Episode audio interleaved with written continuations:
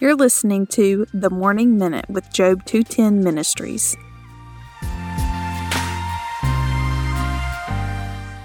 Ezra chapter seven verse twenty-eight. I took courage, for the hand of the Lord my God was on me, and I gathered leading men from Israel to go up with me. Ezra took courage knowing that his job was obedience and faithfulness because God was with him. David Jeremiah said, a man of God in the will of God is immortal until his work is done.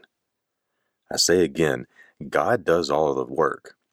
You and I can't do anything on our own to save ourselves or to save others. It is only through the power of His Holy Spirit, the work of His Son, and the will of the Father. If you are His and He has called you, you can move forward with faith that He will accomplish His will. Have a great day.